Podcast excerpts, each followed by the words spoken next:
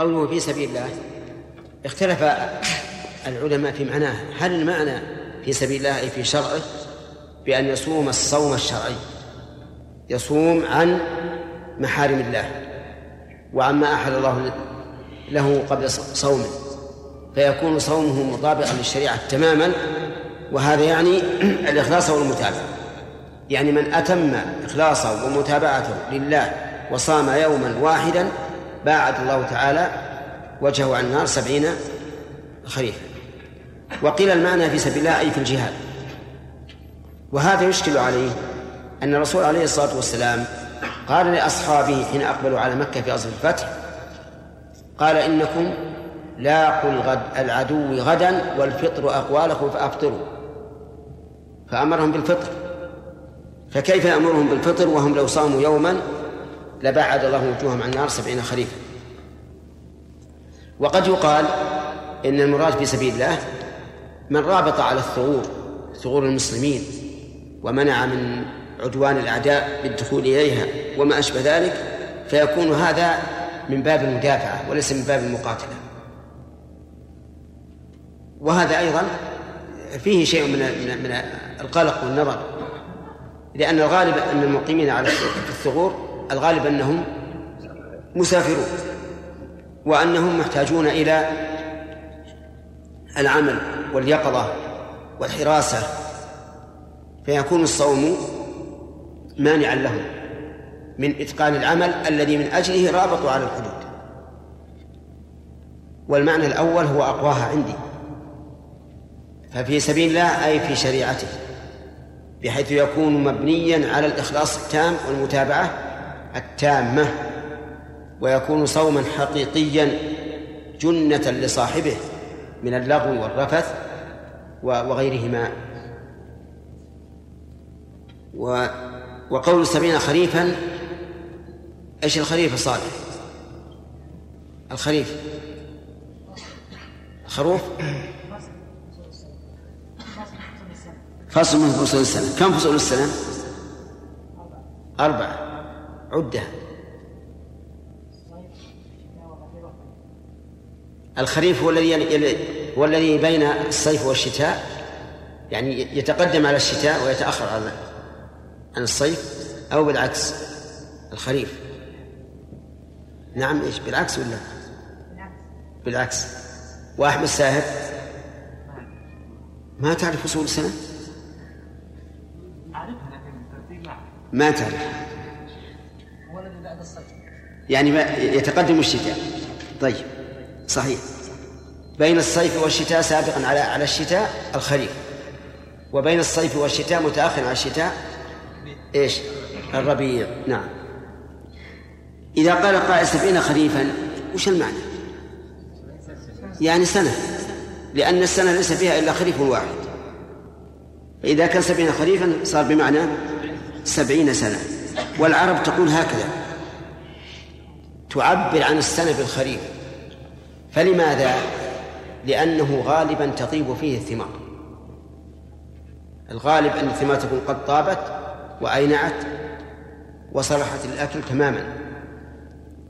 وإلا فالربيع أحسن من الخريف وأنشط وأقوى. حتى قيل إن حفار القبور يستدينون في ذممهم ويجعلون آجال الدين الخريف. لأن الخريف أكثر موتا ف وحفار القبور يعرف كثرة الأموات وقلة الأموات. فيأتي يستدين يقول أقرضني دينا إلى الخريف. من أجل إيش؟ تتوفر عنده الفلوس. نسأل الله أن يمتن وإياكم على طاعته. لأن الخريف أضر على الأبدان من الربيع. قال علي بن أبي طالب رضي الله عنه فيما يروى عنه قال توقوا أوله وتلقوا آخره فإن أوله محرق وآخره مورق وإنه يفعل بالأبدان كما كما يفعل بالأشجار.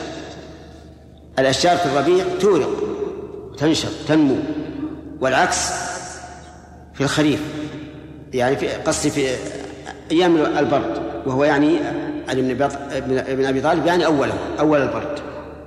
نعم. وحدثناه قتيبة بن سعيد قال حدثنا عبد العزيز يعني الدراوردي عن سهيل بهذا الإسناد.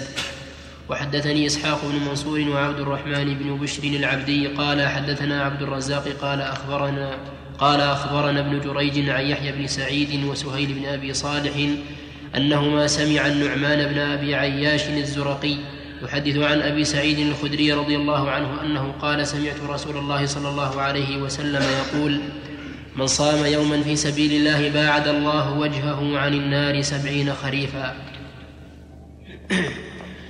باب جواز صوم النافلة بنية من النهر قبل الزوال وجواز فطر الصائم نفلا من غير عذر. وحدثنا أبو كامل فضيل بن حسين قال حدثنا عبد الواحد بن زياد قال حدثنا طلحة بن قال حدثنا طلحة بن يحيى بن عبيد الله. قال حدثتني عائشة بنت طلحة عن عائشة أم المؤمنين رضي الله عنها أنها قالت قال لي رسول الله صلى الله عليه وسلم ذات يوم يا عائشة هل عندكم شيء؟ قالت فقلت يا رسول الله ما عندنا شيء. قال فإني صائم. قالت فخرج رسول الله صلى الله عليه وسلم فأهديت لنا هدية أو جاءنا زور قالت فلما رجع رسول الله صلى الله عليه وسلم قلت يا رسول الله أهديت لنا هدية أو جاءنا زور أو جاءنا زور وقد خبأت لك شيئا. قال ما هو؟ قلت حيس. قال هاتيه فجئت به فأكل. ثم قال قد كنت أصبحت صائما. قال طلحة فحدثت مجاهدا بهذا الحديث فقال ذاك بمنزلة الرجل يخرج الصدقة من يخرج الصدقة من ماله فإن شاء أمضاها وإن شاء أمسكها. الله أكبر. في هذا دليل على أن أن الصوم لا بد فيه من نية وهو كذلك. لقول النبي صلى الله عليه وعلى آله وسلم إنما الأعمال بالنيات وإنما لكل امرئ ما نوى. ولقول الله تعالى وما أمروا إلا ليعبدوا الله مخلصين له الدين ولا إخلاص إلا بنية. فالصوم لا بد له من نية. فلو أن الإنسان أمسك عن الطعام والشراب استشفاء لا تقربا إلى الله ولا تعبدا له فلا يجر لكن إذا أمسك عن الطعام والشراب تعبدا لله وتقربا إليه فإنه حينئذ يكون صائما. الصوم يقال صام الرجل يوما. فإذا قلت صام الرجل يوما فلا بد أن يكون صومه قبل طلوع الفجر. يعني لا بد أن ينوي قبل طلوع الفجر. لأنه لو لم ينوي إلا بعده لكان جزء من اليوم خاليا من من النية. فلا يصح. فإذا صوم الفرض لا بد فيه من النية. سواء كان في وقته كصوم رمضان في رمضان أو بعده كصوم القضاء.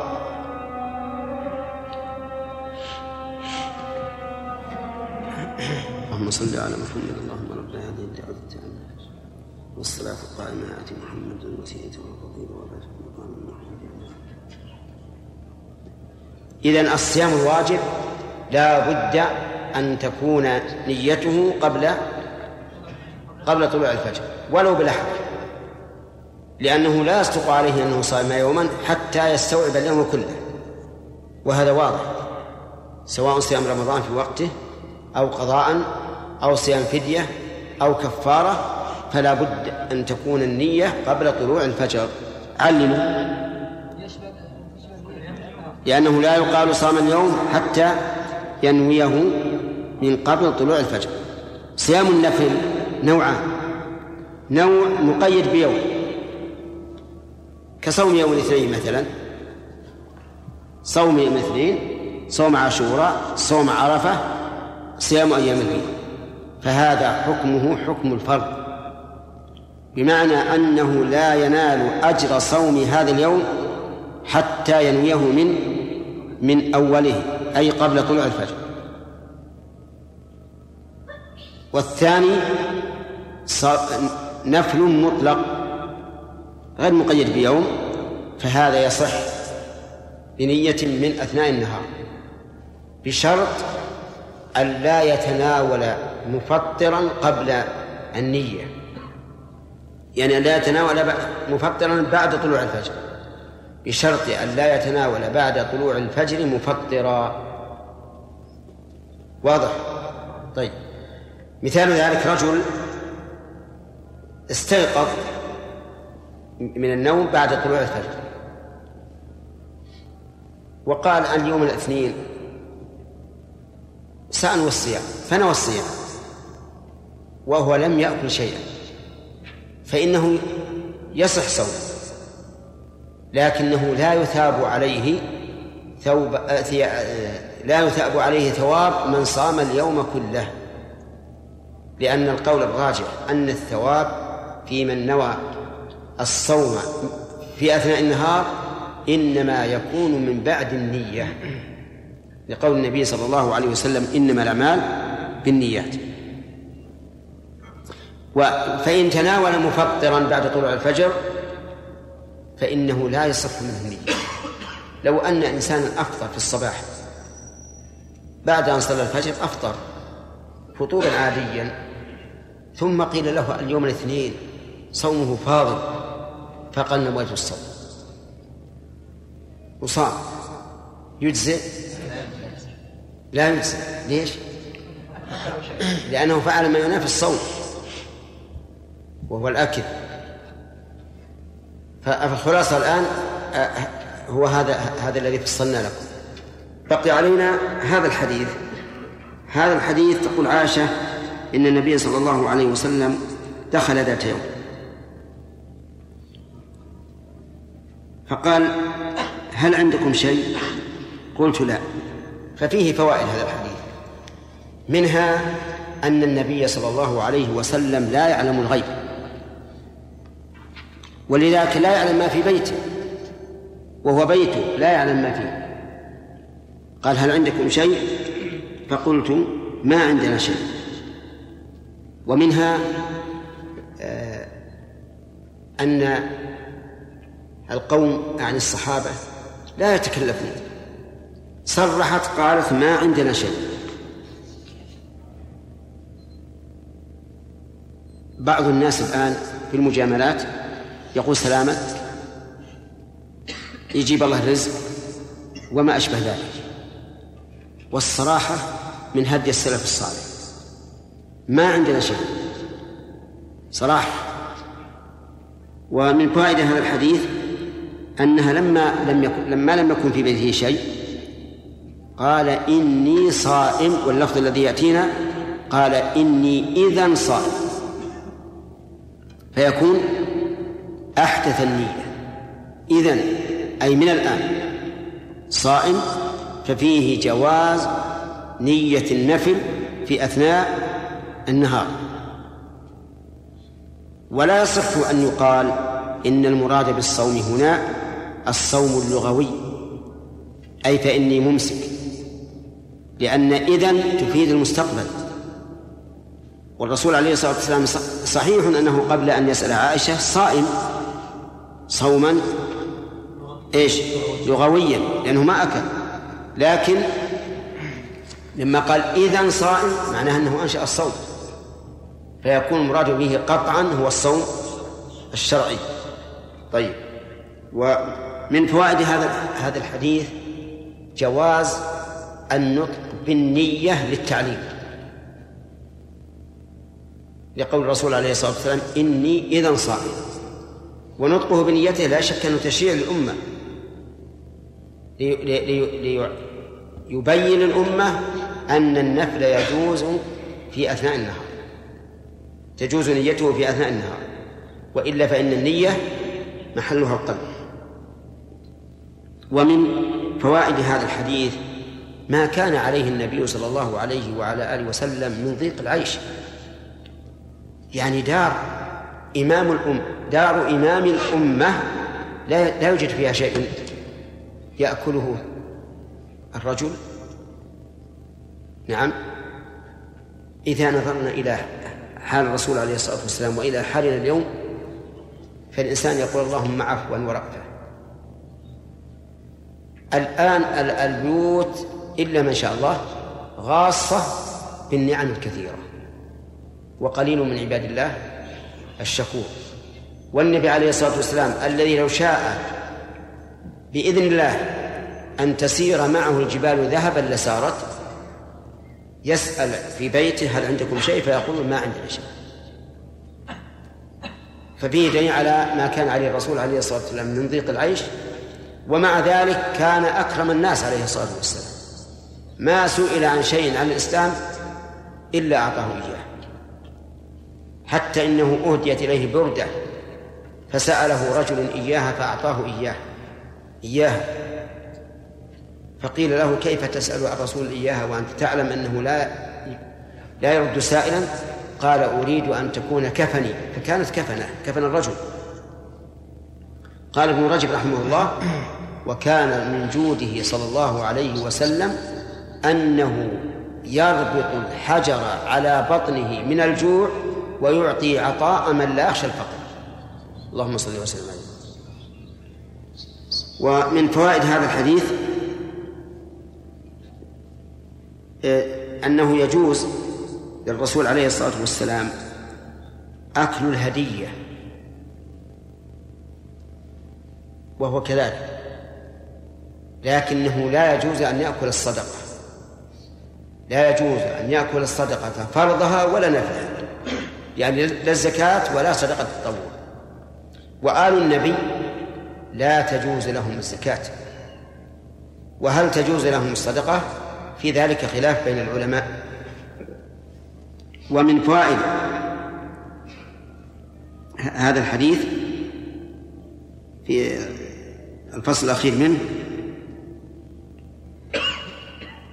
نعم. أن الزائر يكرم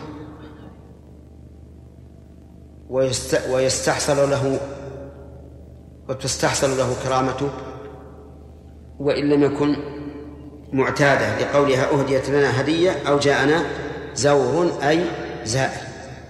وعادة الكرماء أنهم إذا زارهم أحد فإنهم يكرمونه بما زاد على عادتهم ما لم يكن شخصا يعتبر نفسه, نفسه منهم وقد سقط بينهم الكلفة.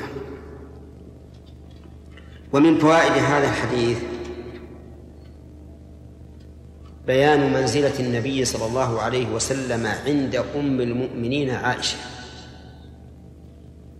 لقولها وقد خبأت لك شيئا.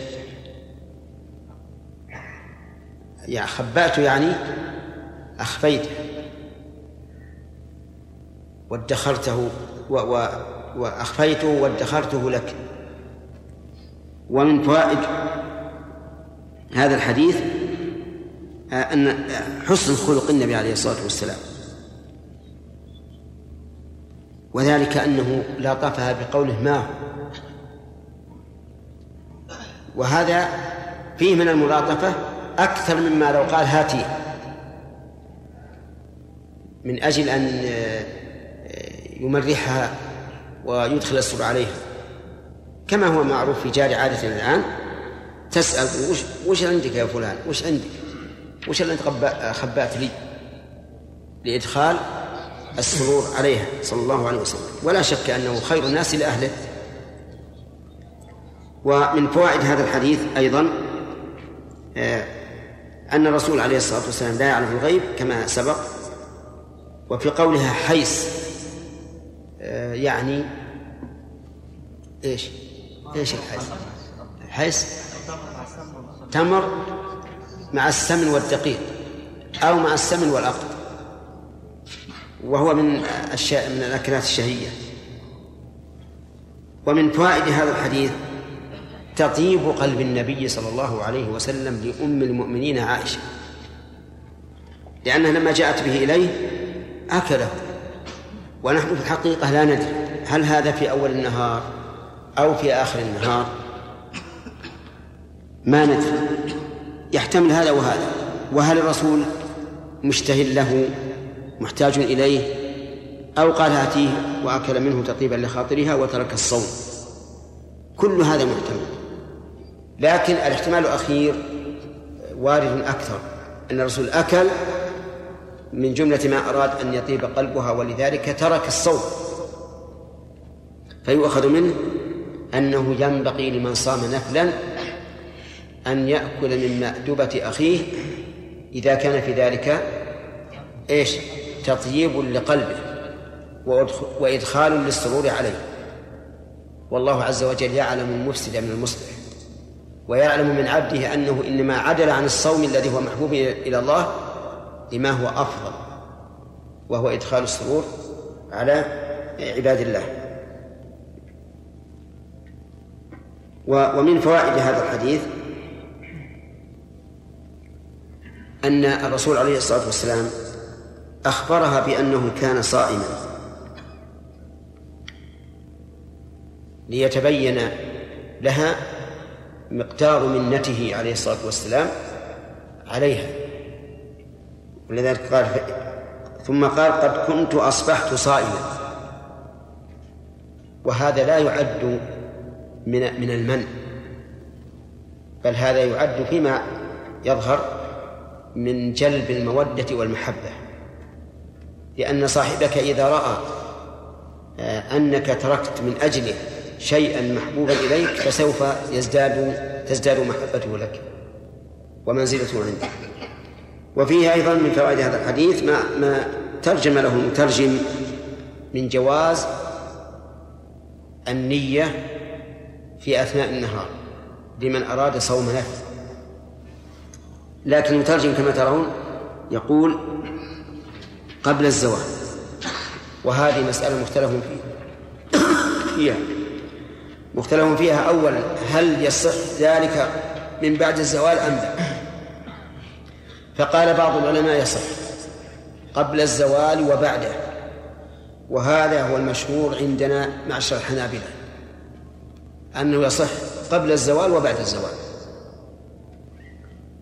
وقال بعض العلماء لا يصح إلا إذا كان قبل الزوال. وعللوا ذلك بأنه إذا كان بعد الزوال فقد مضى أكثر النهار. فلا يمكن أن يحمل الأكثر على الأقل. وإذا كان قبل الزوال فقد بقي أكثر النهار وحينئذ يصح أن يحمل الأقل على الأكثر. وهذا تعليم وجيه لكن الحديث كما ترون مطلق. ما فيه أنه قال أن الرسول فعل ذلك قبل الزوال أو بعده فيبقى على إطلاقه وهو الأحسن. آه، في أيضا خلاف آخر في هذه المسألة هل يثاب الإنسان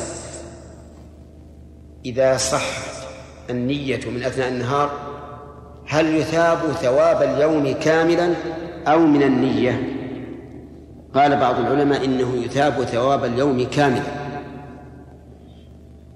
وقال بعض أهل العلم بل يثاب من حين النية والأسعد بالدليل والأقرب للصواب الثاني لقول النبي صلى الله عليه وسلم إنما الأعمال بالنيات وإنما لكل امرئ ما نوى وللحديث في اللفظ الثاني إني إذا صائم يعني من الآن إني من الآن صائم فالأقرب أنه يثاب من حين النية لهذين الدليلين.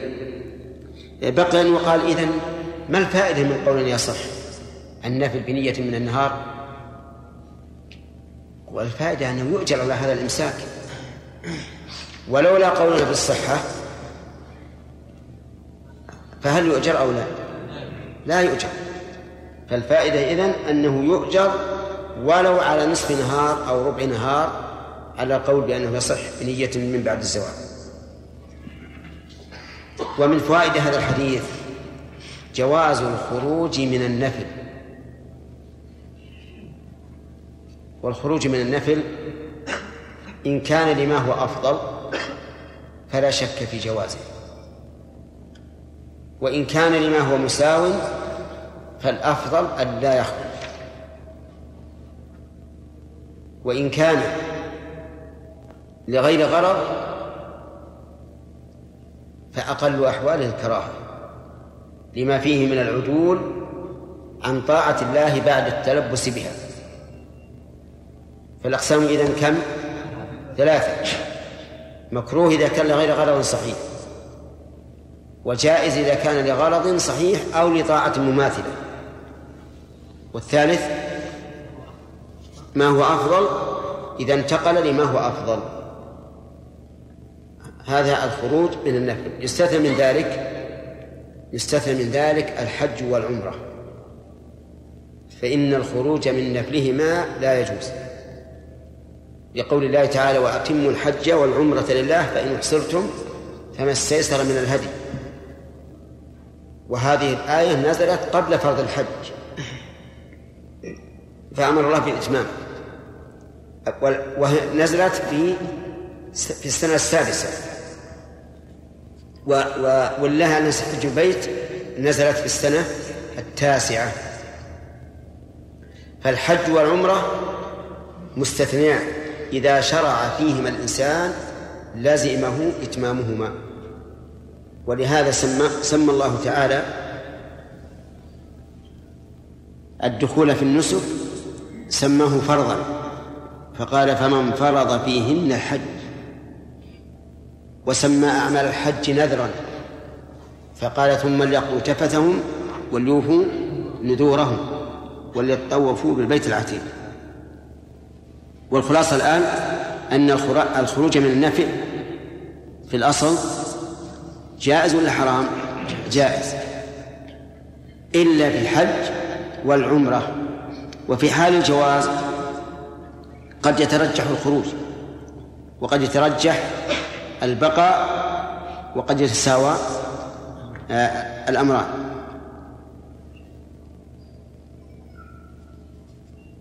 طيب. لو لو قال قائل لدينا نفل يجب الخروج منه غير الحج والعمرة يجب الخروج منه. قلنا نعم لأنه عارضه آه، واجب. وهو قول الرسول عليه الصلاة والسلام إذا أقيمت الصلاة فلا صلاة إلا المكتوبة. هذا يمنع المضي في النفل إذا كان المضي في النفل يستلزم فوات الجماعة بحيث لا يدرك تكبيرة الإحرام قبل أن يفرغ قبل سلام الإمام. وقال بعض أهل العلم بمجرد إقامة الصلاة تبطل النافلة. والصحيح في هذا أن أن يقال إذا أقيمت الصلاة وأنت في الركعة الثانية فأتمها خفيفة. وإذا أقيمت وأنت في الأولى فاقطعها. دليل هذا قول النبي صلى الله عليه وعلى آله وسلم من أدرك ركعة من الصلاة فقد أدرك الصلاة. فهذا الرجل أدرك ركعة من النافلة قبل الحظر والمنع والمنع فيكون مدركا لها لكن يتمها خفيفة آه، استدراكا لعمل الفرض لأن عمل الفرض أفضل من عمل النفل نعم. قال مجاهد ها؟ ذكر رواية بالنسبة لصيام النبي صلى الله عليه وسلم بالنسبة ليش؟ إنه كان صائما قال إني كنت صائما ذكر رواية أخرى. إنه يقول وفي الرواية الأخرى قالت دخل النبي صلى الله دخل علي النبي صلى الله عليه وسلم ذات يوم وقال هل عندكم شيء؟ قلنا لا. قال فإني إذا صائم. ثم أتانا يوما آخر. تبي تجيب موجودة في الأصل. وحدثنا. لا شبه حديث مجاهد. نعم. قال طلحة نعم. اقرأ. قال طلحة فحدثت مجاهدا بهذا الحديث فقال ذاك بمنزلة الرجل يخرج الصدقة من ماله فإن شاء أمضاها وإن شاء أمسكها. نعم. هذا من فقه مجاهد رحمه الله. سأله طلحة كأنه مستشكل للأمر أو حدثه بهذا الحديث كأنه مستشكل له. فقال ذاك من بمنزلة الرجل يخرج الصدقة إن شاء أمضاها وإن شاء أمسكها. ما لم تقع في يد الفقير. فإن وقعت في يد الفقير ولو في المجلس لم يملك أن يستردها مثال ذلك رجل وضع في إناء تمرا فقال لأهله إذا إذا جاء الفقراء فأعطوهم من هذا التمر. فهنا نقول إن شاء أمضاه وإن شاء رده. أو كان في أو كان معه كيس يعده للدراهم دراهم الصدقة فوضع فيه دراهم صدقة ثم آه، صار يتصدق منه. فله أن يملك الصدقة به. وذلك لأن الفقير لا يملك الصدقة حتى تقع في يده. فإذا وقعت في يده لم يملك استردادها ولو كان في المجلس. نعم. وحدثنا أبو بكر بن أبي شيبة قال حدثنا وكيع عن قال حدثنا وكيع عن طلحة بن يحيى عن عمته عائشة بنت طلحة عن عائشة أم المؤمنين قالت دخل علي النبي صلى الله عليه وسلم ذات يوم فقال هل عندكم شيء؟ فقلنا لا. قال فإني إذا صائم. ثم أتانا يوما آخر فقلنا يا رسول الله أهدي لنا حيس فقال أرينيه فلقد أصبحت صائما فأكل. اللهم صل وسلم. نعم. باب أكل الناس وشربه وجماعه لا يفطر. نعم. وحدثني وحدثني عمرو بن محمد الناقد قال حدثنا إسماعيل بن إبراهيم قال عن هشام القردوسي عن محمد بن سيرين عن أبي هريرة رضي الله عنه أنه قال قال رسول الله صلى الله عليه وسلم من نسي وهو صائم فأكل أو شرب فليتم صومه فإنما أطعمه الله وسقاه. نعم. هذا الحديث فيه دليل على أن الأكل والشرب يفطر الصائم. وهذا أمر مجمع عليه. لكن إذا وقع من الإنسان نسيانا والنسيان مش معناه؟ لا. نعم. ذهول عن شيء مجهول ولا معلوم؟ عن شيء معلوم. نعم. آه، يذهل الإنسان عن الشيء المعلوم فينسى. يقول الرسول صلى الله عليه وسلم من نسي وهو صائم فأكل أو شرب فليتم صومه. يعني فليستمر. وسمى هذا الاستمرار إتماما إشارة إلى أنه لا ينقصه هذا الأكل أو الشرب شيئا. لأنه وقع نسيانا ثم قال فإنما أطعمه الله وسقاه أضاف ذلك إلى الله إشارة إلى أن فعل الناس لا ينسب إليه. ولذلك رفع عنه الإثم. والحديث في الأكل والشرب فهل مثله بقية المفطرات؟ الجواب نعم. لكن النبي صلى الله عليه وسلم ذكر الأكل والشرب لأنهما الغالب والتعبير بالغالب لا ليس له مفهوم كما قاله العلماء. ولهذا يمر بكم دائما هذا قيد أغلبي. إذا من أكل أو شرب أو جامع أو احتجم أو غير ذلك وهو ناسي فإنه لا لا يفسد صومه. فليتم صومه. طيب. لكن هل الجماع يمكن فيه النسيان؟ نعم. نعم. يمكن. يمكن أن ينسى فيه. ولهذا كان الصحيح أن النسيان كالأكل والشرب. نعم أن الجماع كالأكل والشرب. يقع فيه النسيان. يقع فيه الجهل. يقع فيه الجهل. وكذلك الأكل والشرب يقع فيه الجهل. ولهذا نقول من نسي وهو صائم نعم من جهل وهو صائم فأكل أو شرب فليتم صومه. ونأخذ من هذا القاعدة أن جميع المفطرات يشترط أن يكون المتناول لها عالما إيش؟ ذاكرا. عالما ذاكرا. فإن لم يكن عالما فصومه صحيح وإن لم يكن ذاكرا فصومه صحيح. سواء كان ذلك لجهله بكون هذا يفطر أو لجهله بالوقت أو غير هذا طيب إذا كان جاهلا بالحكم لكنه إذا كان جاهلا بما يترتب على هذا الحكم أو على هذا العمل ولكنه عالم بالحكم فهل يعذر؟ لا. لا يعذر. لو أن رجلا جامع أهله في نهار رمضان وأوجبنا عليه الكفارة فقال والله ما علمت أن في ذلك كفارة. قلنا له هل علمت أنه حرام؟ قال نعم لكن ظننت أنه مثل الأكل يقضي الإنسان يوما وينتهي. نقول هذا ليس بعذر لأنك انتهكت حرمة اليوم عالما. ولأن الرجل الذي جاء يستفتي النبي صلى الله عليه وسلم هل كان عالما بالكفارة؟ لا. ولهذا يسأل ماذا عليه؟ فالمهم أن الجهل بالعقوبة لا يرفع الإثم ولا يرفع ما يترتب على الفعل من غير الإثم. طيب آه لو أكره لو أكره على الإفطار يفطر أو لا؟ الأخ. لا يفطر؟ ليش؟ ولا ما يعين أكره يقول لا. نعم. لا يفطر؟ وش دليلك؟ والله ما استطعت. نعم نقول لا يفطر. لأن الله تعالى أسقط حكم الكفر عمن أكره والكفر أعظم المحرمات. فما دونه؟ من باب أولى وعلى هذا لو أكره الرجل امرأته على الجماع وهي صائمة فإن صومها باق.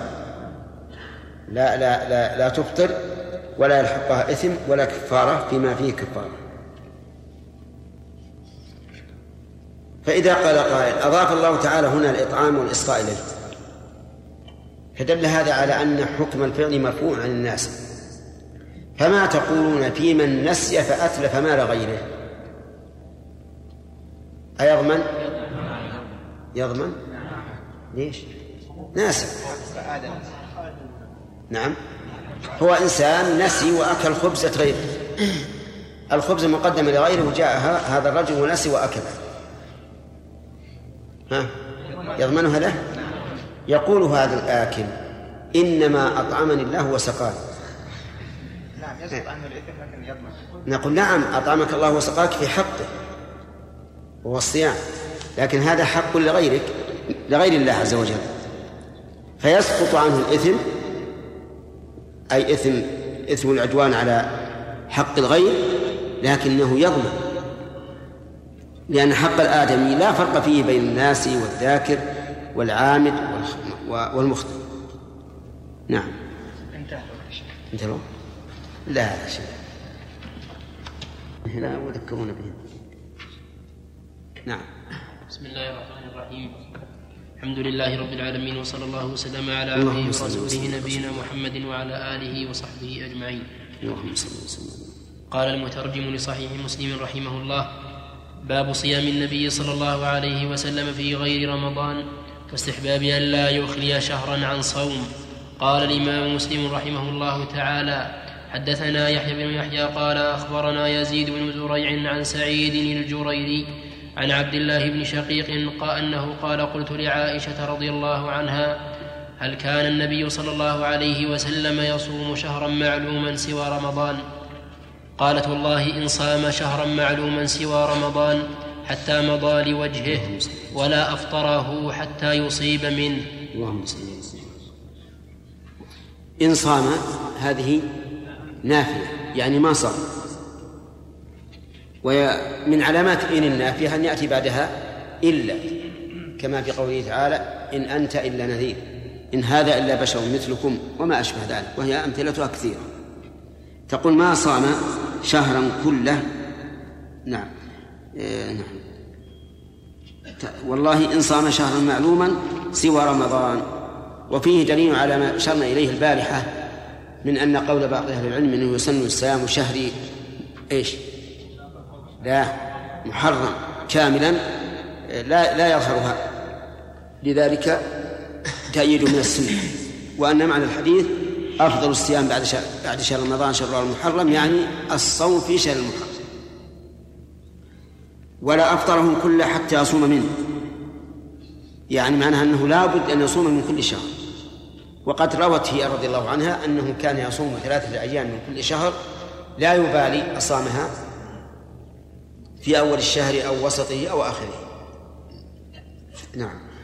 وحدثنا عبيد الله بن معاذ قال حدثنا أبي قال حدثنا كهمس عن عبد الله بن شقيق أنه قال قلت لعائشة رضي الله عنها أكان رسول الله صلى الله عليه وسلم يصوم شهرا كله؟ قالت ما علمته صام شهرا كله إلا رمضان ولا أفطره كله حتى يصوم منه حتى مضى لسبيله صلى الله عليه وسلم.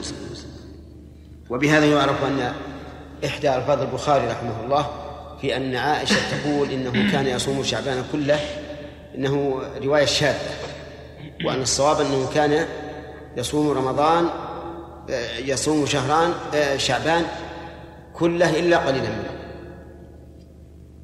أين نعم. وحدثني أبو الربيع الزهراني قال حدثنا حماد عن أيوب وهشام عن محمد عن عبد الله بن شقيق. قال حماد وأظن ايوب قد سمعه من عبد الله بن شقيق. قال سألت عائشة رضي الله عنها عن صوم النبي صلى الله عليه وسلم فقالت كان يصوم حتى نقول قد صام قد صام ويفطر حتى نقول قد أفطر قد أفطر. قالت وما رأيته صام شهرا كاملا منذ قدم المدينة إلا أن يكون رمضان. وهذا الاختلاف في صومه وفطره عليه الصلاة والسلام يحمل على اختلاف الأحوال. وأنتم تعلمون أن الإنسان يجد من نفسه أحيانا قوة ونشاطا. على الصوم أو غير الصوم. فينتهز هذه الفرصة فرصة القوة فيزداد في العبادة. وأحيانا يكون معه شيء من الكسل. والفتور. وهذا يرد علينا نحن لكنه في حق النبي صلى الله عليه وسلم لا يرد فيما يبدو ولكنه يشتغل عن الصوم بما هو أولى منه أولى أولى, أولى منه وأحرى. فلذلك كان يأتيه مثلا من الأشغال ما يجعله يفطر حتى يقال لا يصوم. نعم. وحدثنا قتيبة قال حدثنا حماد عن أيوب عن عبد الله بن شقيق قال سألت عائشة رضي الله عنها بمثله ولم يذكر في الإسناد هشاما ولا محمدا. حدثنا يحيى حدثنا يحيى بن يحيى قال قرأت على مالك عن أبي النضر مولى عمر بن مولى عمر بن عبيد الله عن أبي سلمة بن عبد الرحمن عن عائشة أم المؤمنين رضي الله عنها أنها قالت كان رسول الله صلى الله عليه وسلم يصوم حتى نقول لا يفطر ويفطر حتى نقول لا يصوم. وما رأيت رسول الله صلى الله عليه وسلم استكمل صيام شهر قط إلا رمضان وما رأيته في شهر أكثر منه صياما في شعبان. اللهم صل قال العلماء والحكمة في ذلك أنه شهر يغفل فيه الناس بين رجب وشعبان. لأن رجب أحد الأشهر الحرم وهو معظم عند العرب. وأيضا يصوم قبل رمضان يكثر الصوم بمنزلة الراتبة للفريضة. وأيضا يصوم في شعبان ويكثر من أجل أن يمرن نفسه على الصوم حتى إذا أتى رمضان إذا هو قد اعتاده وسهل عليه. وكل هذه معاني معتبرة في كون الرسول صلى الله عليه وعلى آله وسلم يكثر الصوم في شهر شعبان. ولكن يبقى عندنا حديث نهي النبي حديث نهي النبي صلى الله عليه وسلم عن الصوم بعد منتصف شعبان. فمن العلماء من ضعفه كالإمام أحمد وقال إنه حديث شاذ واستدل لشذوذه بحديث أبي هريرة الثابت في الصحيحين أن النبي صلى الله عليه وعلى آله وسلم قال لا تقدموا رمضان بصوم يوم ولا يومين. ومنهم من صحح وقال إنه إن النهي فيه أخف من النهي عن تقدم صوم عن تقدم رمضان بصوم يوم أو يومين. و ولكن يبقى النظر إذا صححناه. كيف نجمع بينه وبين إكثار النبي صلى الله عليه وسلم من الصوم في شعبان؟ وهذا يقتضي أن يصوم بعد إيش؟ بعد النصف. فيقال إذا صح الحديث فالمراد لا إذا انتصف فلا تصوموا يعني ابتداء. وأما امتدادا فلا بأس. نعم.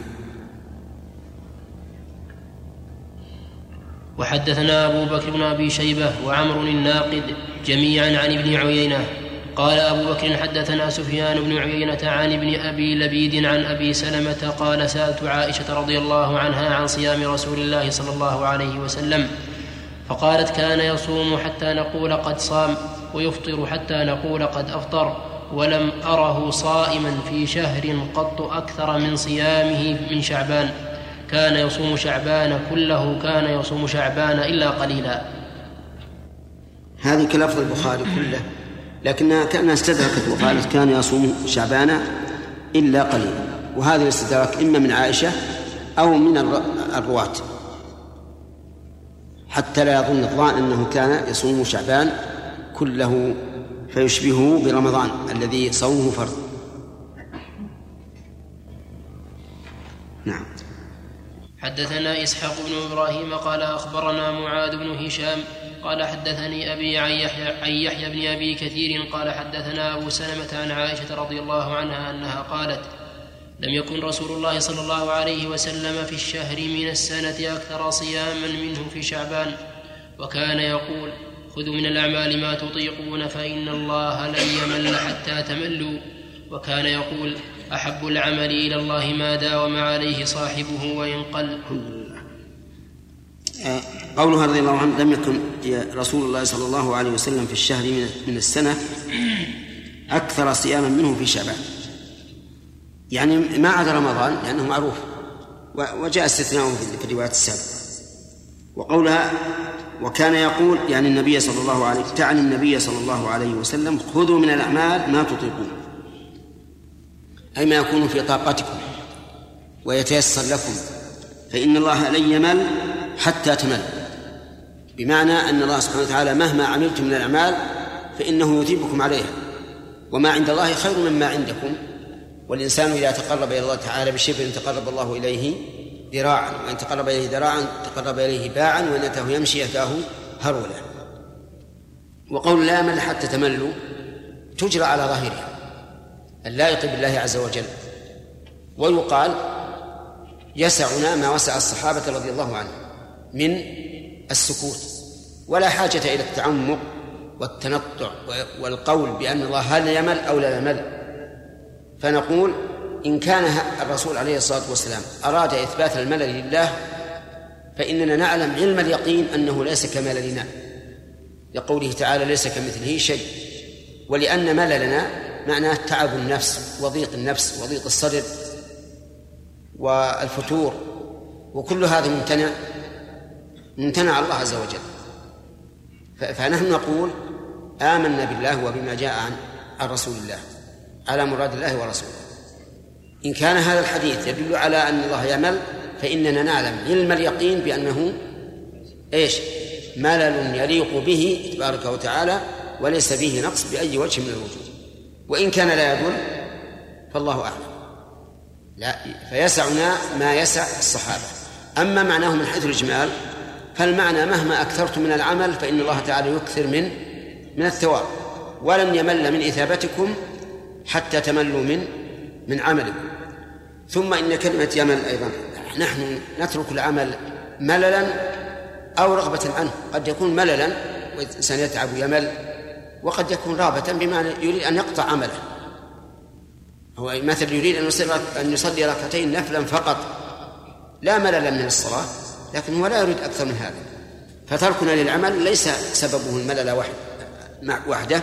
قد يكون ملل وقد يكون انشغال بشغل آخر وقد يكون هناك مانع من الإتمام غير الملل. وفي أيضا من من فوائد هذا الحديث أحب العمل إلى الله ما داوم عليه صاحبه وإن قل. هذه نعمة من الله الحمد لله. أنت أن تداوم على العمل. ولو قليلا. يعني مثلا لو قلت أنا لست من الذين يقومون في آخر الليل مبكرين. أقوم قبل الوقت من الساعة ساعة ساعة إلا ربع ربع ساعة وأوتر مثلا. قلنا داوم على هذا. أنت داوم على هذا وهذا أحب العمل إلى الله. وإن قل لأن مداومة الإنسان على العمل يدل على رغبته في عبادة ربه وأنه ليس عنده ملل منها. فيحب الله ذلك من الإنسان. والإنسان الذي يطيش ثم يعمل كثيرا وإذا به يهبط ويترك العمل. هذا ليس محبوبا إلى الله وإن كان يعني ليس أحب إلى الله وإن كان محبوبا له. ولهذا قال النبي صلى الله عليه وسلم رجل يا عبد الله لا تكن مثل فلان. كان يقوم من الليل فترك قيام الليل. مع أن قيام الليل واجب ولا غير واجب؟ غير واجب. لكن كون الإنسان يشرع بالعمل ويترك هذا لا ينبغي. ومن ثم ظن بعض العامة أن الإنسان إذا تنفل بنافلة لزمته.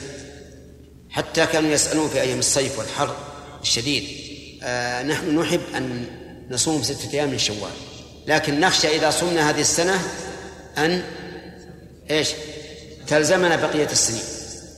وهذا ليس بصحيح ما تلزم. لكن لا شك أنه الأفضل أن الإنسان إذا عمل عملا أثبته ولو كان قليلا. وفي الحديث إثبات محبة الله عز وجل وأنه يحب عز وجل من الأعمال ما يحب وفي أيضا أن محبة الله تتفاوت وتؤخذ يا سمير من إيه؟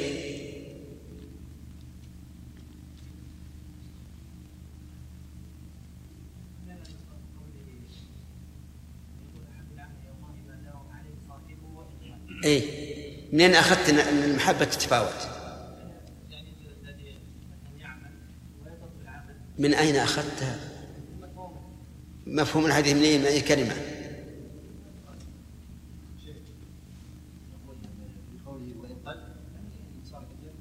لا. يحيى؟ أحب. اسم التفضيل. يدل على أن هناك تفاضل. كلما جاءت اسم التفضيل فهي دليل على التفاضل. لأن أحب هناك ما هو أحب وهناك ما هو دونه. ففيه إثبات المحبة لله وأنها تتفاوت بحسب العمل. فإن قال قائل وهل المحبة حقيقة؟ أن الله يحب الشيء. قلنا نعم حقيقة. كلمتان حبيبتان إلى الرحمن. خفيفتان على اللسان. ثقيلتان في الميزان. سبحان الله وبحمده سبحان الله العظيم. فمحبة الله للعمل أمر لا, لا شك فيه وتفاضل ذلك أمر لا شك فيه. ونحن نؤمن بهذا ونؤمن بما يترتب على هذه المحبة وهي وهو الثواب. لكن أهل التعطيل الذين يحكمون على الله بعقولهم لا بما نزل يقولون إن الله لا يحب أبدا ولكن يثيب. فيفسرون كل نص فيه المحبة من القرآن والسنة بالثواب. يحب فلانا يعني يثيب. والعجيب أنهم يقولون هكذا فيقعون في محذورين إخراج النصوص عن ظاهرها وإثبات ما ليس ظاهرا. ثم هم أيضا يقعون فيما فيما فروا منه. هل يثيب من لا يحب؟ أو الثواب فرع عن المحبة؟ الثاني لا يثيب إلا من يحب. لا يمكن أن أن أحدا يعاقب من من من يحب أو يحرمه من الثواب. فصارت المحبة لازمة لهم على كل تقدير. والذي غرهم في ذلك أنهم بعضهم قال المحب المحبة لا تكون إلا بين شيئين متناسبين. ومعلوم أنه لا تناسب بين الخالق والمخلوق بل بينهما غاية التباين وهذا غلط. هذا غير غير صحيح. يكذبه الواقع. أليس الإنسان يحب أشياء من من الجمادات؟ ويحب أشياء من الحيوانات. يحب مثل هذا البعير الذلول الهينة اللينة ويكره الجمل الصعب أليس كذلك؟ يحب السيارة التي لا لا, لا تخرج عليه كثيرا ويكره السيارة التي تخرج عليه كثيرا. أليس هكذا؟ يحب الخبز اللين ولا يحب الخبز الجاف. وهكذا مع أنه لا تناسب بعضهم يقول إذا كانت المحبة هي ميل الإنسان إلى ما يلائمه. الميل إلى ما يلائمه فهل هذا صحيح؟ الميل من آثار المحبة. ثم إن هذه المحبة التي تفسر بهذا التفسير إنما هي محبة المخلوق. وأنتم تثبتون الإرادة ومعلوم أن الإرادة هي أن الإنسان يميل إلى شيء ينتفع به أو يدفع به ضرر. وعلى كل حال الحمد لله الذي هدى أهل الحق لما اختلف فيه من الحق بإذنه. أن نقول نحن نؤمن بأن الله يحب ونسأل الله أن يجعلنا من أحبابه. ويحب أيضا ولا مانع من ذلك. لا عقلا ولا حسا وأما الشر فهو مثبت لهذا. يا سليم. ما السؤال. طيب.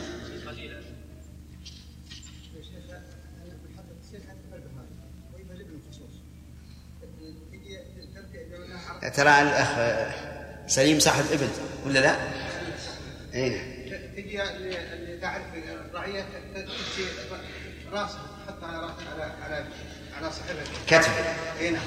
وفيها من الابل من نتسابق إحنا إحنا والعيال ولو نسبقنا تركض من معنا وتحبد العيال عنا. إحنا سبحان الله شوف بس هذه ظالمه يا سليم نعم. هذه عندها ظلم أقول هذه تظلم ما في شك يقين. يقين. بعض الإبل تحن إلى صاحبها كما تحن إلى إلى إلى حوارها إلى الصغير هذا شيء معلوم العقبة يا شيخ اللي ما تولدها تعطف على رعية على تيجي عند رعية وتودر حليب. اللبن يدر عند رعية سبحان الله. الله. إيه. لا هذا شيء مشاهد. نعم. أي الأخيرة؟ يقول إذا تسابق الشباب. الرعاة وشافت واحد اللي بيسبق صاحبه راحت قدامه وردته.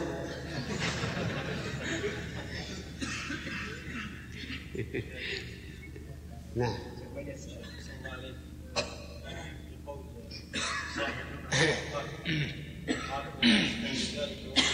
به لفظا وترك التعرض لمعناه. ما هو صحيح. ما رأيك اقرأ شرحنا على هذا. نحن شرحنا اللمعة. شرح موجز مفيدا إن شاء الله. اقرأ. حدثنا إسحاق بن غلبونا يا حجاج. اذا اتفق مثلا أشخاص معينون يعني يصوم بعض شعبان أو يصوم الست من شوال. تكلمنا عنه البارحه حدثنا أبو الربيع الزهراني قال حدثنا أبو عوانة عن أبي بشر عن سعيد بن جبير عن ابن عباس رضي الله عنهما أنه قال ما صام رسول الله صلى الله عليه وسلم شهرا كاملا قط غير رمضان وكان يصوم إذا صام حتى يقول القائل لا والله لا يفطر اللهم صل حتى يقول القائل لا والله لا يفطر ويفطر إذا أفطر حتى يقول القائل لا والله لا يصوم. وحدثنا محمد بن بشار وأبو بكر بن نافع عن غندر عن شعبة عن أبي بشر بهذا الإسناد. قوله رضي الله عنه حتى يقول القائل هل المراد القول باللسان ولا بالقلب؟ يعني هل المراد الظن أو أن الناس يتحدثون ويقولون والله لا لا يفطر الرسول والله لا يصوم الرسول؟ الظاهر يحتمل هذا وهذا. إما أن المعنى يقول القائل في نفسه فيكون المراد به الظن. أو يقوله مع صاحبه فيكون المراد به قول قول اللسان وكلاهما صحيح. نعم. وحدثنا محمد بن بشار وأبو بكر بن نافع عن غندر عن شعبة عن أبي بشر بهذا الإسناد وقال شهرا متتابعا منذ قدم المدينة. حدثنا أبو بكر بن أبي شيبة. شهرا متتابعا هي بمعنى شهر كامل لأنه إذا كان شهرا كاملا لازم أن يكون متتابعا وهذا مراد. وأيضا منذ قدم المدينة الظاهر من هذا بيان للواقع لأن فرض الصوم لم يكن إلا في المدينة. نعم. حدثنا أبو بكر بن أبي شيبة قال حدثنا عبد الله بن نمير وحدثنا ابن نمير قال حدثنا أبي قال حدثنا عثمان بن حكيم الأنصاري. قال سألت سعيد بن جبير عن صوم رجب ونحن يومئذ في رجب فقال سمعت ابن عباس رضي الله عنهما يقول كان رسول الله صلى الله عليه وسلم يصوم حتى نقول لا يفطر ويفطر حتى نقول لا يصوم. وحدثني علي بن حجر قال حدثنا علي بن مسهر حاء وحدثني إبراهيم بن موسى قال أخبرنا عيسى بن يونس كلاهما عن عثمان بن حكيم في هذا الإسناد بمثله. وحدثني زهير بن حرب وابن أبي خلف قال جواب ابن عباس رضي الله عنهما واضح. يعني كأنه يقول إنه لا يخص رجب بصوم. يصوم في أي وقت حتى يقال لا يفطر ويفطر حتى يقال لا يصوم. نعم. ابن عباس ولا سعيد بن جبير؟ يقول سألت ابن عباس. نعم. سألت عن سعيد بن جبير عن صوم رجب. ونحن يومئذ في رجب فقال سمعت ابن عباس نعم. هنا أجابه سعيد بن جبير أجابه بأن الرسول لا, يتع... لا لا يقصد صوم رجب وإنما كان يصوم حتى يقال لا يفطر ويفطر حتى يقال لا يصوم. نعم. وحدثني زهير بن حرب وابن أبي خلف قال حدثنا روح بن عبادة قال حدثنا حماد عن ثابت عن أنس رضي الله عنه حاء وحدثني أبو بكر بن نافع واللفظ له قال حدثنا باز قال حدثنا حماد قال حدثنا ثابت عن أنس رضي الله عنه أن رسول الله صلى الله عليه وسلم كان يصوم حتى يقال قد صام قد صام ويفطر حتى يقال قد أفطر قد أفطر.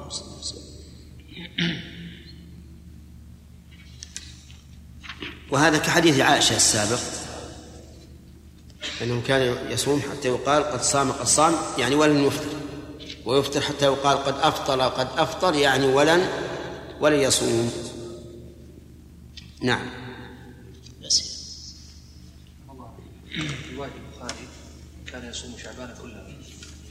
إذا كانوا هؤلاء يا شيخ أوثق من الذين لم يروا حتى حتى في مسلم ذكره الآن نعم شيخ. هل يمكن أن نقول أن رواية البخاري تحمل على الأغلب؟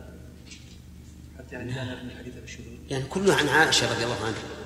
الحديث كله عن عائشة وتقول ما صام شهرا قط كاملا إلا رمضان. يعني ما يمكن يحمل على أغلب الشيء ما يمكن. وهي نفت لكن ما صام شهرا عام. نعم سمير. شيخ نقل الترمذي عن ابن المبارك إيش؟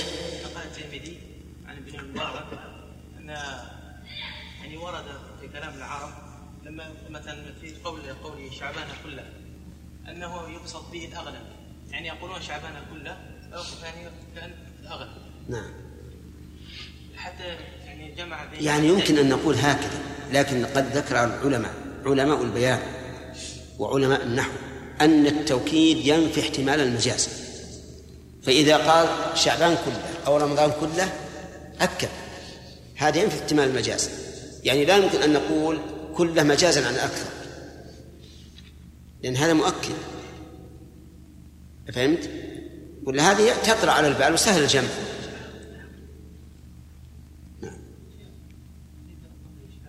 شيخ بعض العلماء قالوا في قوله وكان يصوم شعبان كله كان يصوم شعبان إلا قليل. قال قالوا بأن هذا يعني كان يفعل النبي صلى الله عليه وسلم حتى لا يظن الظان أنه واجب على عليهم الصيام شعبان كله. على كل حال كون الرسول يترك بعضه يعني له عدة حكم. منها ألا يظن الوجوب ومنها ألا آه، يتصل النفل بالفرض ومنها ألا يظن الظان أنه صام يوم الثلاثين من شعبان مثلا احتياطا لرمضان. لها حكم. نعم. شيخ بارك الله فيك. في حديث المفلس والاقتصاص منه ما الذي أخرج الصوم؟ إيش؟ ما الذي أخرج الصوم عن من عموم الحسنات التي تؤخذ منه؟ آه، فقلنا يعني إنه لا يخ... لا يخ... سبق الكلام عليه يا أخي تكلمنا عليه وذكرنا لها ثلاث معاني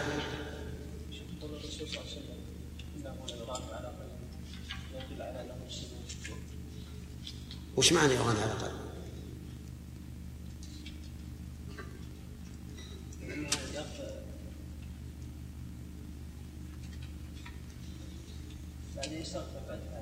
اي لكن وش معنى يغان؟ عشان نعرف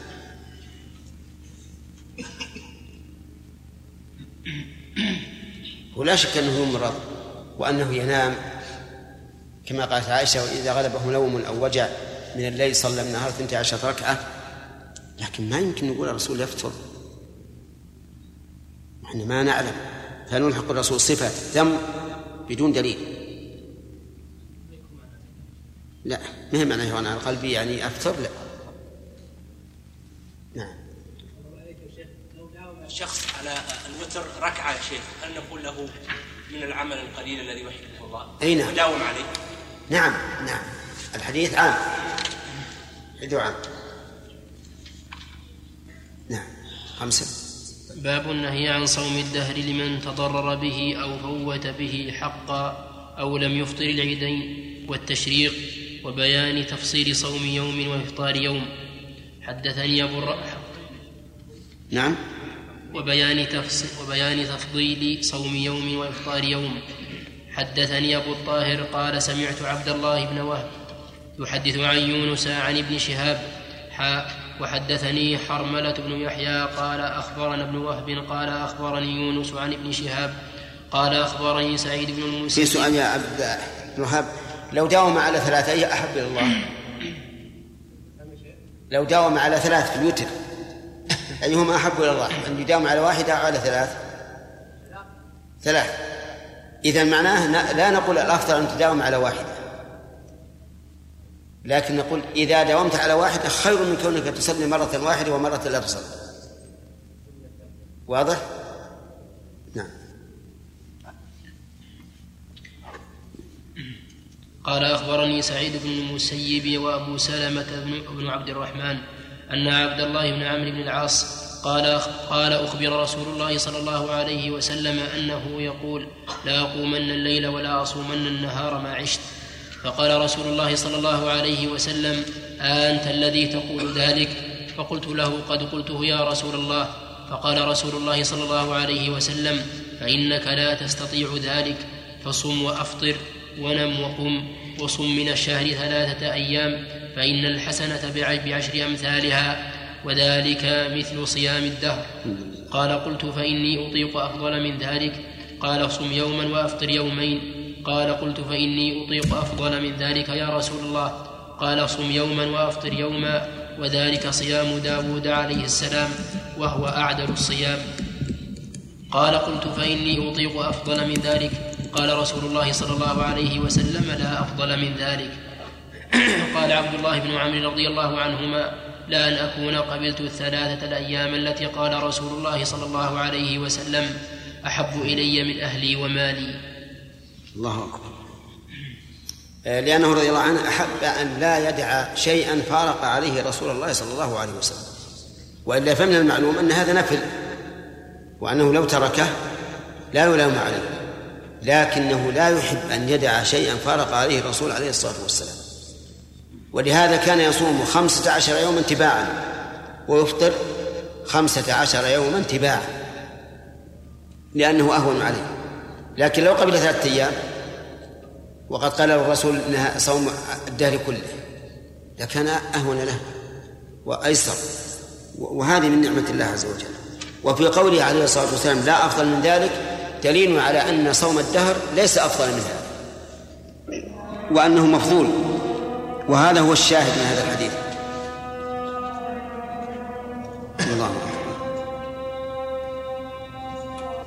وبعثه مقام محمود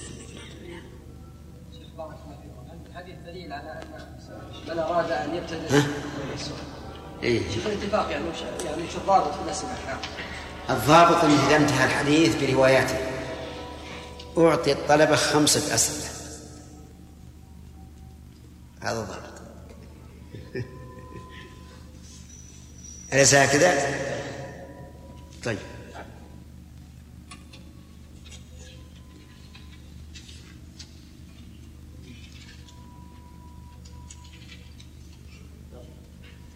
وحدثنا عبد الله بن محمد قال حدثنا النضر بن محمد قال حدثنا عكرمة وهو ابن عمار قال حدثنا يحيى قال انطلقت أنا وعبد الله بن يزيد حتى نأتي أبا سلمة فأرسلنا إليه رسولا فخرج علينا.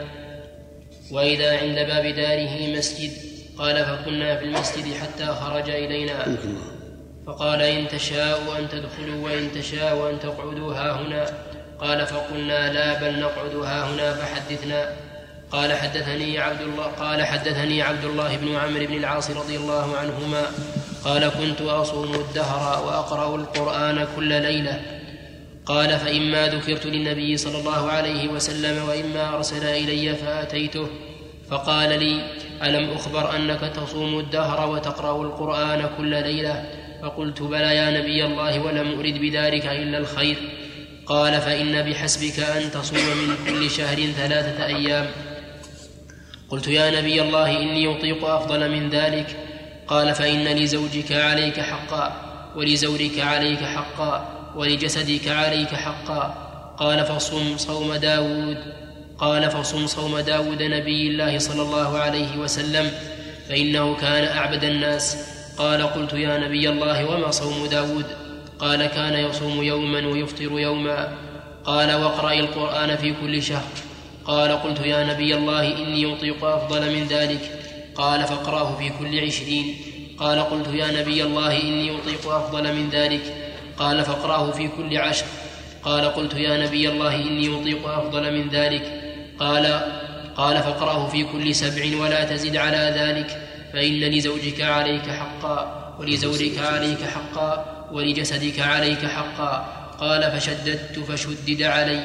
قال وقال لي النبي صلى الله عليه وسلم إنك لا تدري لعلك يطول بك عمر قال فصرت إلى الذي قال لي النبي صلى الله عليه وسلم فلما كبرت وددت أني وددت أني كنت قبلت رخصة نبي الله صلى الله عليه وسلم. اللهم صل وسلم هذا كما ترون فيه أن الرسول عليه الصلاة والسلام نازله إلى أنزل ما يكون وما يمكن أن نقدر عليه. وأخبره ما بما توقعه فصار. أنه إذا كبر عجز وهذا هو الذي وقع. وفي هذا الحديث دليل على أن الرخصة لا ليست تطلق على الواجب فقط. قد تطلق على ما التزم على مقابل ما التزم به الإنسان وإن كان نفلا. لقوله قبلت رخصة نبي الله. وأما قول الأصوليين إنها لا تطلق في إلا في مقابل العزيمة فهذا ليس بصحيح. نعم تطلق فيما التزم به الإنسان وإن لم يكن واجبا شرعا. نعم. وحدثنيه زهير بن حرب قال حدثنا روح بن عبادة قال حدثنا حسين المعلم طيب في هذا الحديث أيضا بيان أنه يجب على الإنسان أن يكون عدلا في المعاملة والعبادة. يعطي النفس حقها والأهل حقهم والزور يعني الزائرة حقه وكذلك من له حق كإعانة المحتاج وإطعام الجائع وما أشبه ذلك. فالإنسان له حقوق يجب أن يعدل فيعطي كل ذي حق حقه. نعم. وفيه أيضا من الفوائد أن الإنسان إذا شدد على نفسه ابتلي بالتشديد. ولا يخفى عليكم جميعا قصة أصحاب البقرة الذين شددوا فشدد الله عليهم. وكذلك أيضا من شددوا في الطهور يشدد الله عليهم ويبتلون بالوساوس. إلى غير ذلك. كل من شدد شدد الله عليه. وكل من سلك طريق التيسير يسر الله أمره. نعم. حدثنيه زهير بن حرب قال حدثنا روح بن عبادة قال حدثنا حسين بن المعلم عن يحيى بن أبي كثير بهذا الإسناد وزاد فيه بعد قوله بعد قوله من كل شهر ثلاثة أيام. فإن لك بكل حسنة عشر أمثالها فذلك الدهر كله. فذلك الدهر كله. وقال في الحديث قلت وما صوم نبي قلت وما صوم نبي الله داود؟ قال نصف الدهر. ولم يذكر ولم يذكر في الحديث من قراءة القرآن شيئا. ولم يقل وإن لزورك عليك حقا. ولكن قال وإن لولدك عليك حقا. حدثني القاسم بن زكريا قال حدثنا عبيد الله بن موسى عن شيبان عن يحيى عن محمد بن عبد الرحمن مولى بني زهرة عن أبي سلمة قال وأحسبني قد سمعته أنا من أبي سلمة عن عبد الله بن عمرو رضي الله عنهما أنه قال قال لي رسول الله صلى الله عليه وسلم اقرأ القرآن في كل شهر قال قلت إني أجد قوة قال فاقرأه في كل عشرين قال في عشرين. قال فاقرأه في كل عشرين ليلة. عندك في كل؟ نعم. أو في عشرين. قال فاقرأه في عشرين ليلة. قال قلت إني أجد قوة. قال فاقرأه في سبع ولا تزد على ذلك. وحدثني وحدثني أحمد بن يوسف الأزدي قال حدثنا عمرو بن أبي سلمة عن الأوزاعي قراءة. قال حدثني يحيى بن أبي كثير عن ابن الحكم بن ثوبان قال حدثني أبو سلمه بن عبد الرحمن عن عبد الله بن عمرو بن العاص رضي الله عنهما أنه قال قال رسول الله صلى الله عليه وسلم يا عبد الله لا تكن بمثل فلان كان يقوم الليل فترك قيام الليل.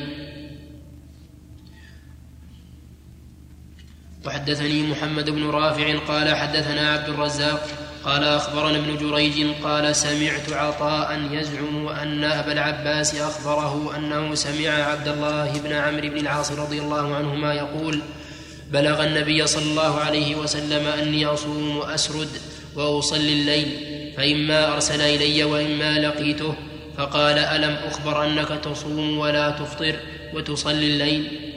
فلا تفعل فإن لعينك حظا ولنفسك حظا ولأهلك حظا. فصم وأفطر وصل ونم وصم من كل عشرة أيام يوما ولك أجر تسعة. قال إني قال إني أجدني أقوى من ذلك يا نبي الله. قال فصم صيام داود عليه السلام. قال وكيف ك... قال وكيف كان داود يصوم يا نبي الله؟ قال كان يصوم يوما ويفطر يوما ولا يفر إذا لاقى. قال من لي بهذه يا نبي الله؟ قال عطاء فلا أدري كيف ذكر صيام الأبد. فقال النبي صلى الله عليه وسلم لا صام من صام الأبد لا صام من صام الأبد لا صام من صام الأبد. هذا النفي لانتفاء المشروعية يعني أن صيام الأبد ليس بمشروع وليس دعاء عليه لأن النبي صلى الله عليه وسلم ما أظنه يدعو من مثل هذا الدعاء على من تعبد لله تعالى باجتهاد. لكن المعنى أنه لا لا لا, لا أنه منتف شرعا أن يصوم الأبد لأن صيام الأبد يترتب عليه إضاعة أشياء كثيرة إضاعة الأهل وإضاعة الأصحاب وإضاعة حظ النفس وأشياء كثيرة. لا سيما وأنه سيمر بالإنسان أيام الشتاء وأيام الصيف. فمن هذا قال لا صام من صام الأبد. وهذا يقتضي النهي عن صوم الأبد. وأما قول بعض أهل العلم إنه إن المراد إذا أدخل في ذلك أيام العيدين والتشريق فهذا غير صحيح. لأن صوم يوم العيد ليس بمشروع أصلا وكذلك أيام أيام التشريق. فالصواب أن الرسول عليه الصلاة والسلام نهى أن يصوم الإنسان الدهر كله لما في ذلك من إضاعة الحقوق وعدم العدل في العبادة. انظر إلى قوله ولك أجر تسعة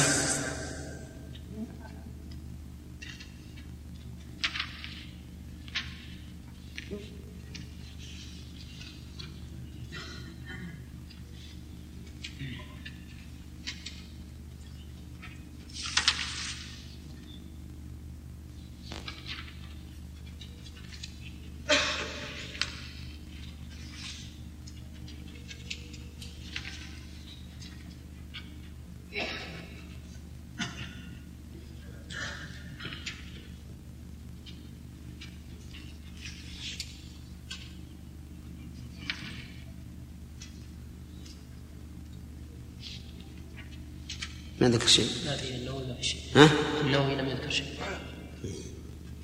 وعندك عبيد الله ما ذكر شيء؟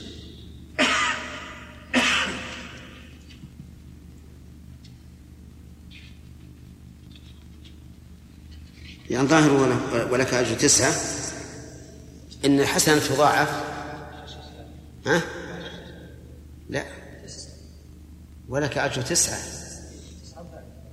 لكن تسعة لكل لكل يوم ولا لثلاثة أيام؟ يقول قال صم من كل عشرة أيام يوما. ولك أي ولك أجر تسعة تبين المعنى. لأن إذا صام يوم يوم من عشرة بقي تسعة. فكأن الرسول عليه الصلاة والسلام قال يكتب لك أجر العشرة. فإذا صام من العشرة الأولى يوما كأنما صام العشرة كلها. وكذلك في الثانية وكذلك في الثالثة فقوله ولك أجر تسعة يعني بها التسعة الباقية بعد صوم اليوم. لأنه إذا صام يوما من عشرة كم يبقى؟ تسعة. فكأنما صام تسعة. وحينئذ يكون صيام ثلاثة أيام كصيام ثلاثين يوما. الحمد لله. نعم. هذه طيب. ما انتهت الرواية. اسمع.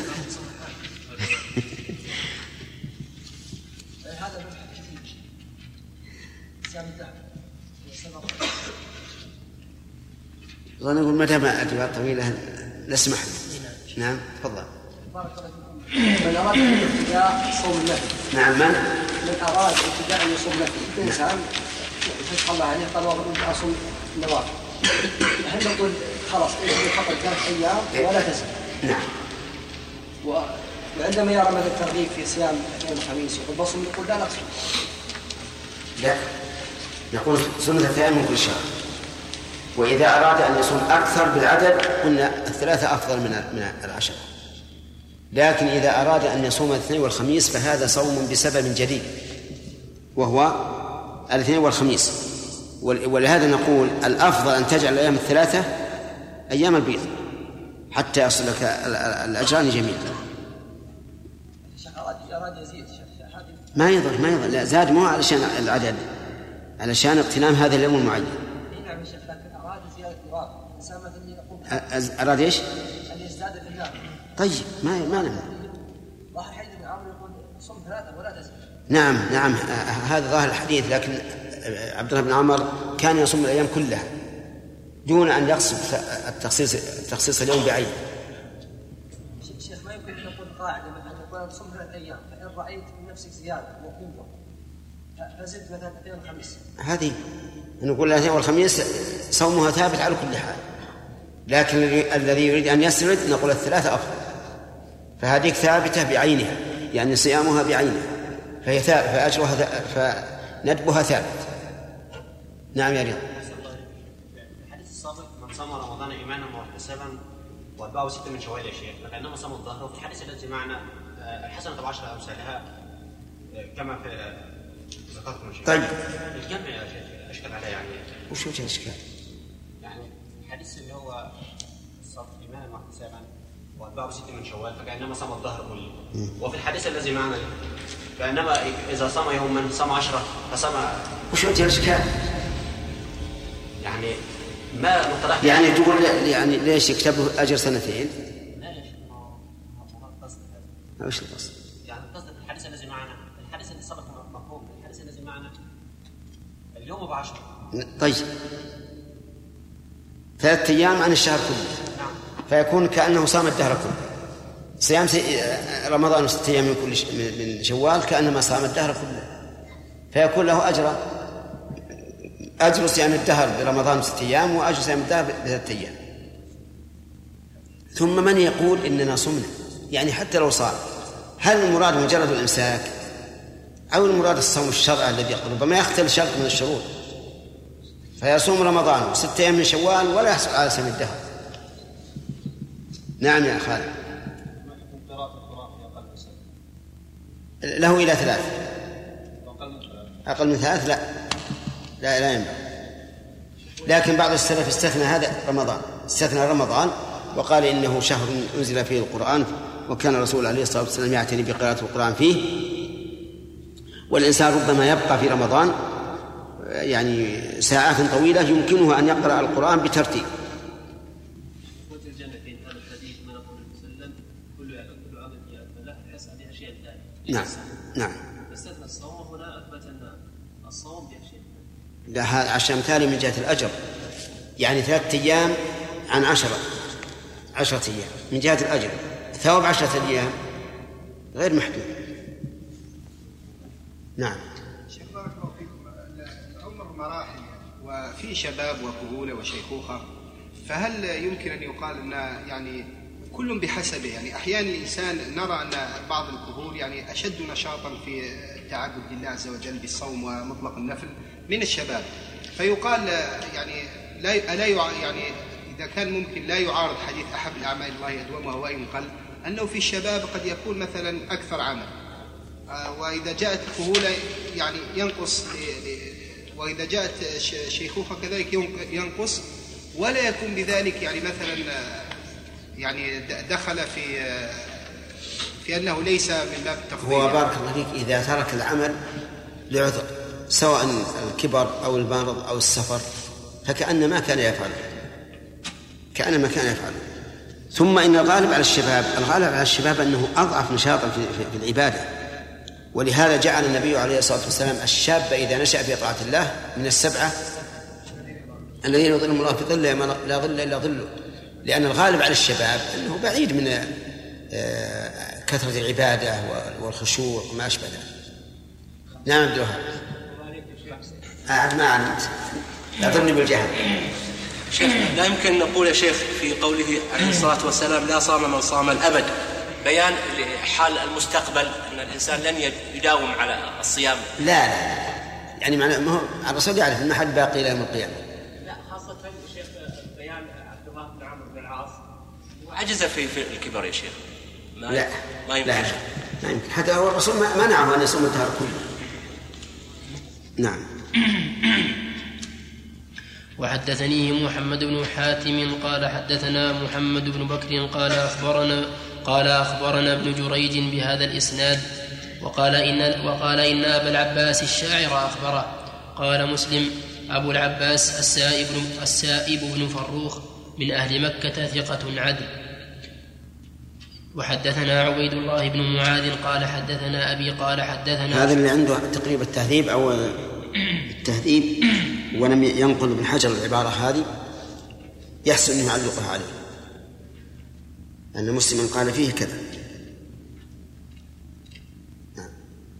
وحدثنا عبيد الله بن معاذ قال حدثنا أبي قال حدثنا شعبة عن حبيب أنه سمع أبا العباس أنه سمع عبد الله بن عمرو رضي الله عنهما قال قال لي رسول الله صلى الله عليه وسلم يا عبد الله بن عمرو إنك لا تصوم الدهر وتقوم الليل وإنك إذا فعلت ذلك هجمت له العين ونهكت.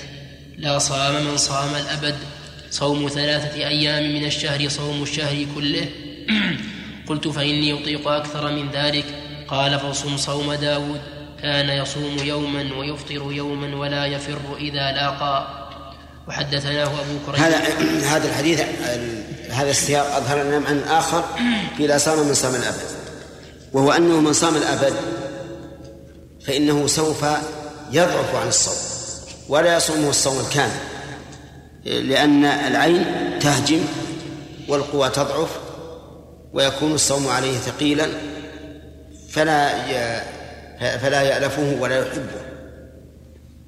ويكون هذا المعنى كالتعليل لما سبق في أن المراد بذلك انتفاء الصوم في أن المراد بذلك انتفاء الصوم شرعا. فيكون انتفاء الصوم شرعا وانتفاؤه حسا أن الإنسان لا بد أن يتعب وتهجم العين ويضعف البدن ويكل.